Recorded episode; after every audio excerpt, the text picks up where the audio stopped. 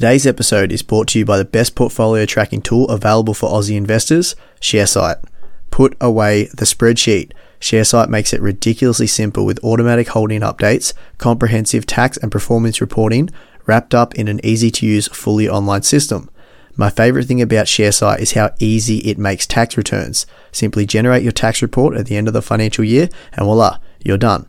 And here's the best part. It's 100% free for users that have under 10 holdings. If you have over 10 holdings and want to sign up, make sure you use my link to get the first two months for free. Head over to aussiefirebug.com forward slash Sharesight to receive this special offer. Even if you're signing up using the free plan, using that link will score you two months for free if you ever decide to own more than 10 holdings. Finish tax time with a click of a button using Sharesight by signing up today. That's aussiefirebug.com forward slash Sharesight for your free two months.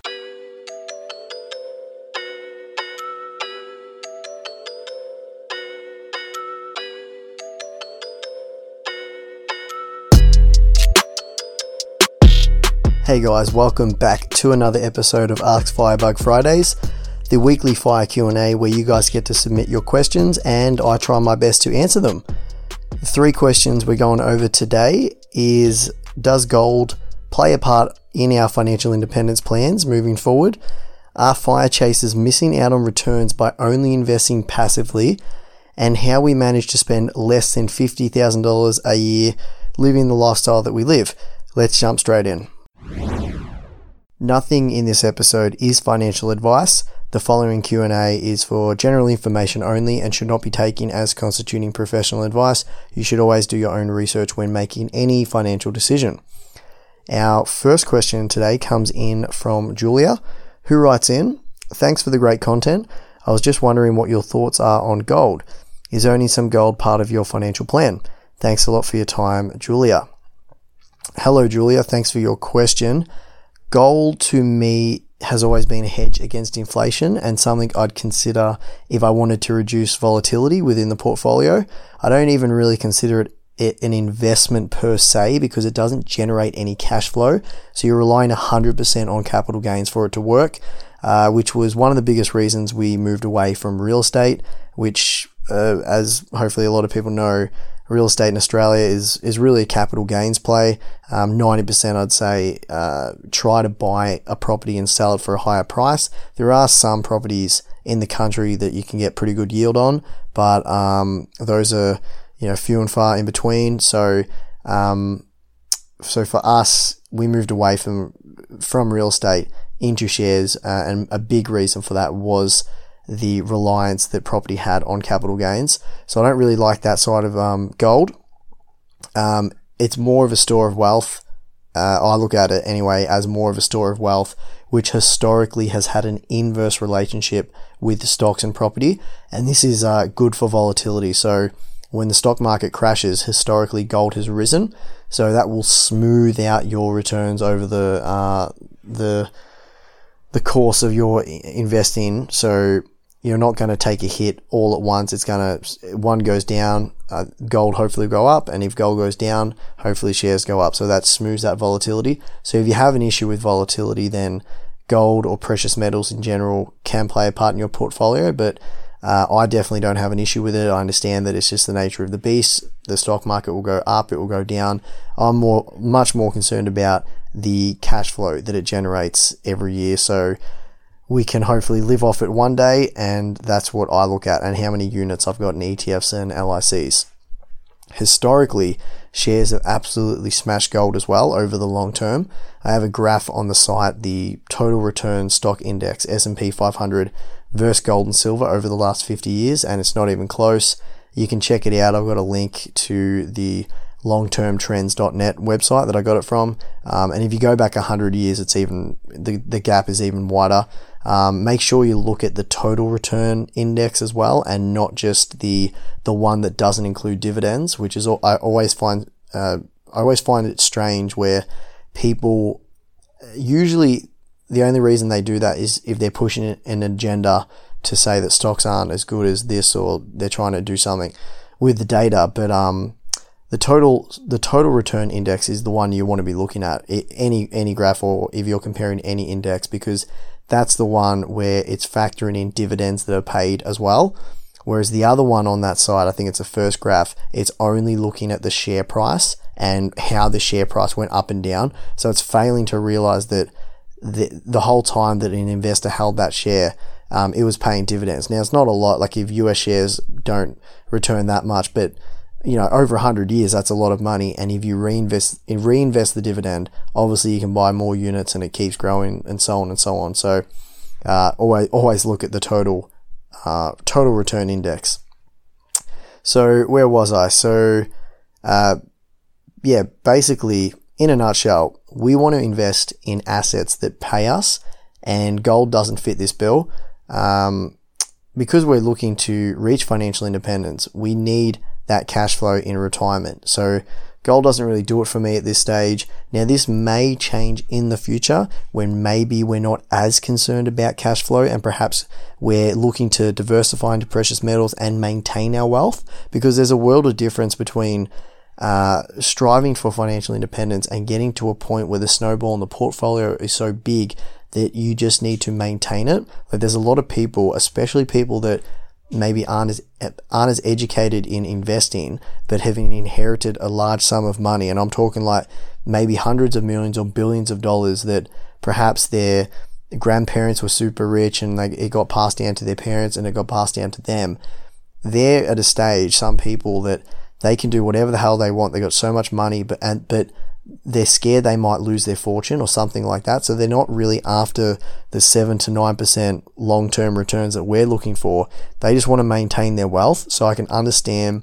Um, for them, it's more important that the volatility and their portfolio is just simply maintained. And obviously, they want to outpace inflation a little bit, but it's it's just a different game for people to for for people that are looking to maintain their wealth versus fire chasers like us looking to build a portfolio that's going to generate enough cash flow in retirement. So to sum that up, we're not looking at gold right now. It's not even on my radar. Potentially going forward into the future, maybe. Um, but I sort of doubt it. I guess time will tell. Anyway, hope that answers your question and thanks for writing in. Our second question today comes in from Tanya and it's quite a big one. Tanya writes in Hi, Aussie Firebug. Congratulations to you and what you've achieved and continue to achieve on your fire journey.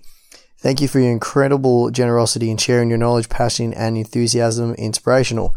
Up until about six months ago, I exclusively purchased ASX listed shares directly, but in the last six months decided to start purchasing ETFs. Now that I've had the ability to compare apples with apples, I have to say that my annualized returns for the direct shares purchased are, at least twice that of the ETF benchmark for VAS, VAS over the entire six years. I'm not writing to boast. In fact, my purchases have been largely recommended by two share sites I subscribe to, the Intelligent Investor and Barefoot Investor, so I can't I can hardly take any credit. I know the FIRE community is so bullish on indexes, but I'm not sure that you are n- not missing out on some reasonable returns. I know the theory that most people don't beat the index, and probably this is true in context. Little of what Buffett, Buffett says in regards to share investing is wrong. But I think with a little bit of expert advice, and by that I don't mean full server brokers who only work for themselves, I reckon that solely investing in indexes might be limiting your returns. Anyway, I guess I just write to you to raise the issue with you and share my thoughts. Once again, congratulations. I wish I had your insight at your age. Thank you. Take care, Tanya. Quite a big one. Thank you, Tanya. Um, this is, well, first of all, thank you for your kind words. Very nice. Um, I also, I really like receiving messages and stuff. It's a real good motivator for uh, me to continue producing content. So really appreciate that.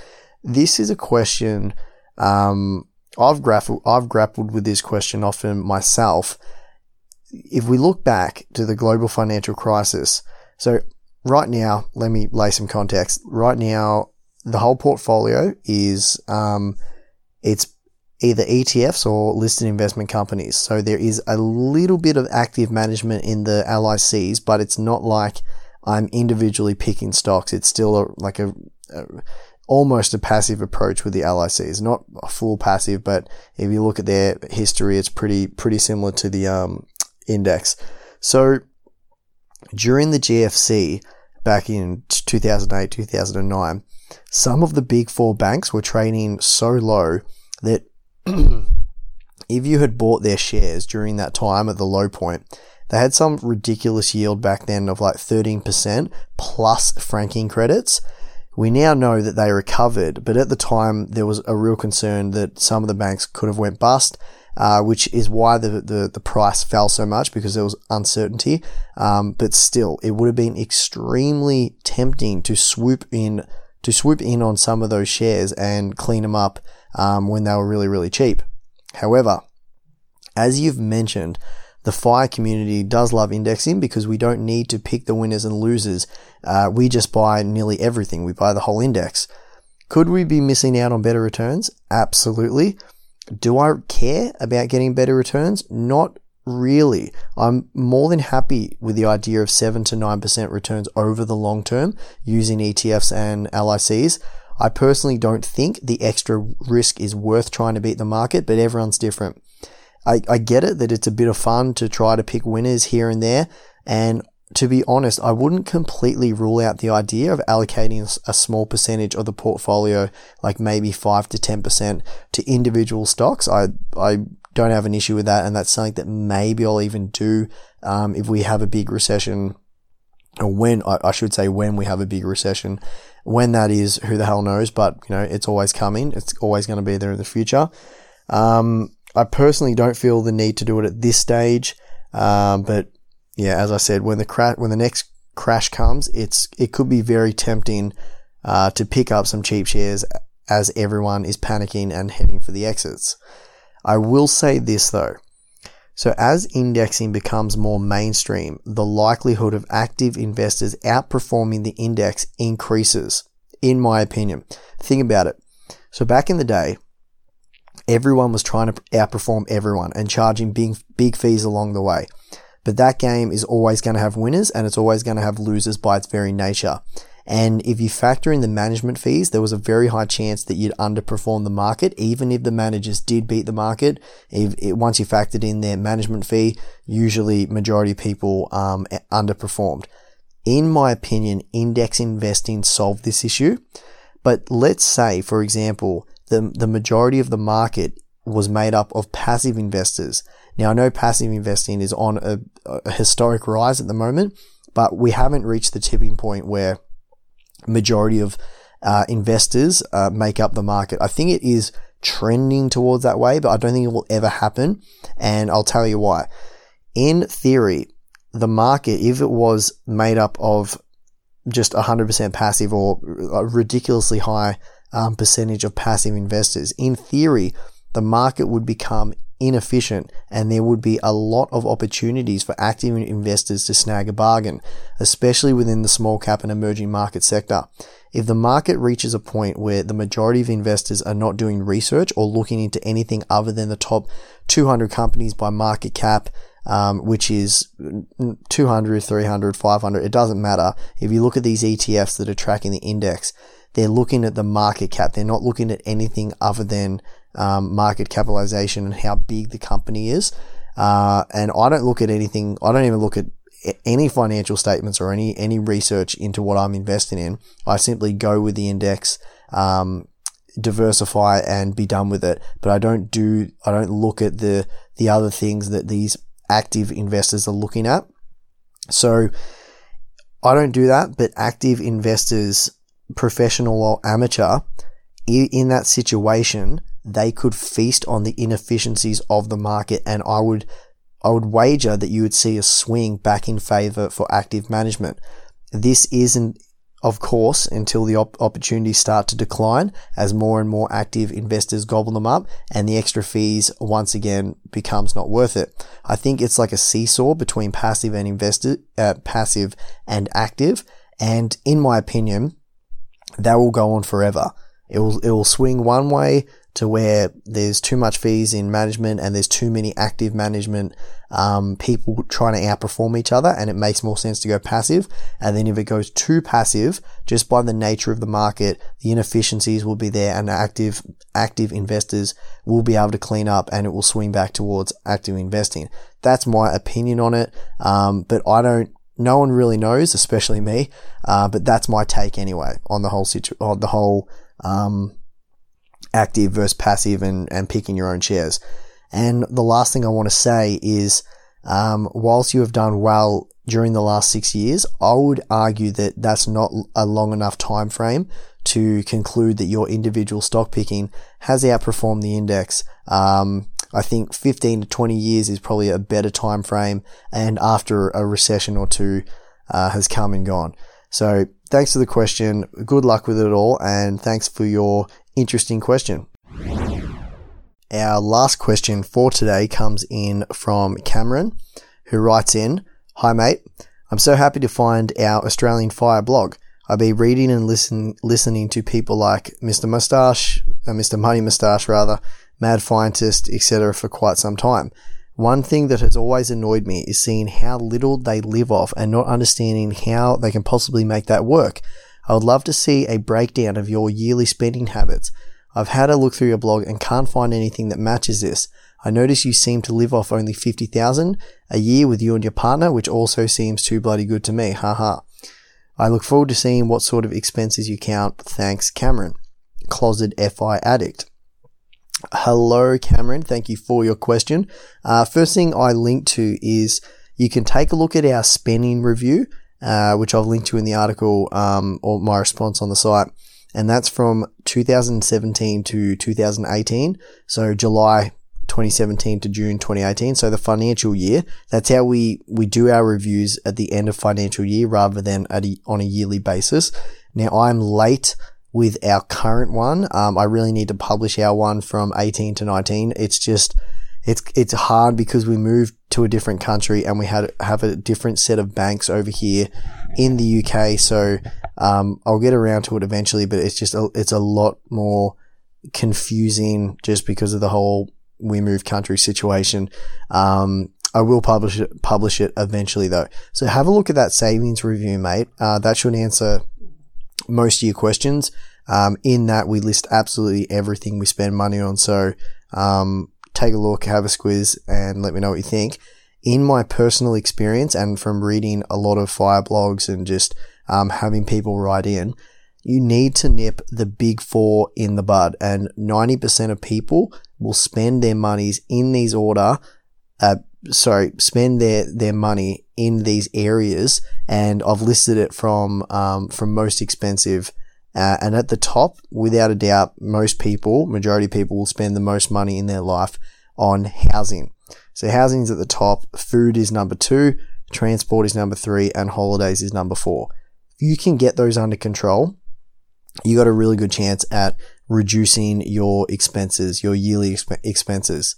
So well, I want to touch as well that the, there is other things other than these top four, and the smaller things do add up over time. Like you got to be careful about them. Like this is, you know, your classic. Do you do you need a seven dollar coffee every day? It does add up over time if you if you work it out on a yearly basis and how much money that could have returned if you had invested it. It does add up. I don't want to, you know, not say the little things don't, but the the big four in my opinion, is housing, food, and trans, tr- housing, food, transport, and holidays for majority of Australians. So with housing, I'm not going to sugarcoat it. If you want to buy a house in Melbourne or Sydney, you're going to pay a big price for that privilege and you're, you're going to delay your fire date. There's no getting around it. What you can do is rent in a city and that can actually speed your time to fire up if you can take advantage of a high paying job in, in, a, in a good job market in the city um, that otherwise wouldn't have existed in the country, or maybe it's paying not as much. I know for me personally, um, the IT industry is a lot more lucrative in the city, uh, Melbourne or London, where I currently currently am, than than the exact same job uh, being in the country. So that's a good example. There's other industries that do this as well, uh, but there's plenty of jobs. Uh, on that note, there are plenty of jobs in the country where housing afford- housing affordability is a lot better. So the house, you pay such a big price to own a home. That's like something I cannot stress enough. If you don't need to own a home and you don't, you know, if you think to yourself, you got to question everything why do I want to own a home is it because I want to own it or is it because other people, it's, it's what everyone does. So I must do it. You know what I mean? So when me and Mrs. Firebug eventually have kids, I think that's a good reason. Well, for me anyway, to own a home. So you're not, you know, at the mercy of your landlord and you don't have to move every couple years, whatever. Um, that's a pretty important reason to own a home for us. But right now we are happy to rent. And I, I think renting and saving a whole bunch of money and investing that money has been one of the things um, we've been able to do to uh, add to our snowball as quickly as we have. Had we bought a house, which we nearly did, funny story, we nearly bought a house back in 2013, uh, I think, 2013. It absolutely would have stifled um, our progress towards fi- fire. Yes, we would own a home and, um, you know, knowing what I know now with the real estate market, where we're from, um, it's, it's easy to make the correct decision in hindsight. But, uh, yeah, I often think about that, uh, sliding doors and what happens and where we would have been at financially, especially if we had bought that house, um, versus if we, you know, did what we're doing now, which was renting and investing the surplus. So, um, definitely look at housing affordability and definitely question whether or not you actually need to own or whether or not renting is a viable option. So the second, second big one was food. And I'm probably not the best person to ask about food advice because our grocery bill is quite high, all things considering. We like our snacks and we buy really high quality produce and it's something that I've always never been too frugal about. And that's the quality of food, food that you put into your body. Buying, buying this stuff can be really expensive. Um, there are a few, there are like the obvious wins if you want to save money on food, like your classic packing your lunches and not going out too much. But honestly, I'm calling the kettle black a little bit with this one because since we've moved to London, we've been absolutely social butterflies and um, I would hate to look at our food and drinks category category um, over the last six months, but this trip is a bit of an exception, uh, and part of the whole experience of travel in the world for us was trying different cuisines and trying different restaurants. So it's a bit of a weird one. Um, when I do post our expen- expenses uh, for the last 12 months, they, I know for a fact they're going to be absolutely blown out, but it's a little bit weird because this is a one, this was our once in a lifetime trip. So we don't plan to live like this. Like I know how we can live back home in our country town and I've got a really good understanding of, of where the money goes. So this trip's a bit of a, you know, we're spending a lot of money on things that we, we won't be able to do ever again in our lives. So, um, it's a bit of a hard one. Plus, I just, our grocery bill is not the best. So I'm, I'm bad for asking for advice, um, with food. I will say this though, cutting cutting down on meat can halve your food bill. We do a meatless Monday, although we haven't done one in a while, but we used to do it. And meat is really, um, it's super expensive. So if you can cut meat out of a lot of your meals, that's a super, super quick way to save a whole bunch of money. The third one, transport. Um, being sensible with your car, and that's even if you need one, um, and holidays for that matter uh, which was the fourth, the fourth one. It's such a personal choice because um, everyone's different, so it's hard to comment on. You need to you need to strike a fine balance between saving for your freedom and enjoying your life, especially bit of the uh, calling the kettle black here. You know, obviously I'm on this big trip over on the other side of the planet, so hard for me to comment on this one. But we delayed our fire date to live out a dream, and I wouldn't change anything about that decision, but uh, this is a super personal one. So um, you need to live your life. Make sure you're enjoying your life on the way to fire because it's not so much about the destination. You need to start building up the uh, principles and what's important to you and the life that you want to live now.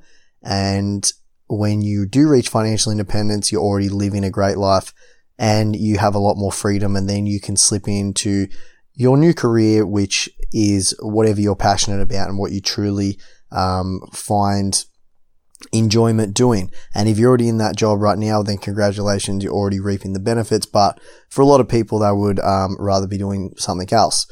Uh, lastly, on the on this whole question, the first step in all of this and everything that I've said here is to track your expenses. So do you know exactly where your dollars go?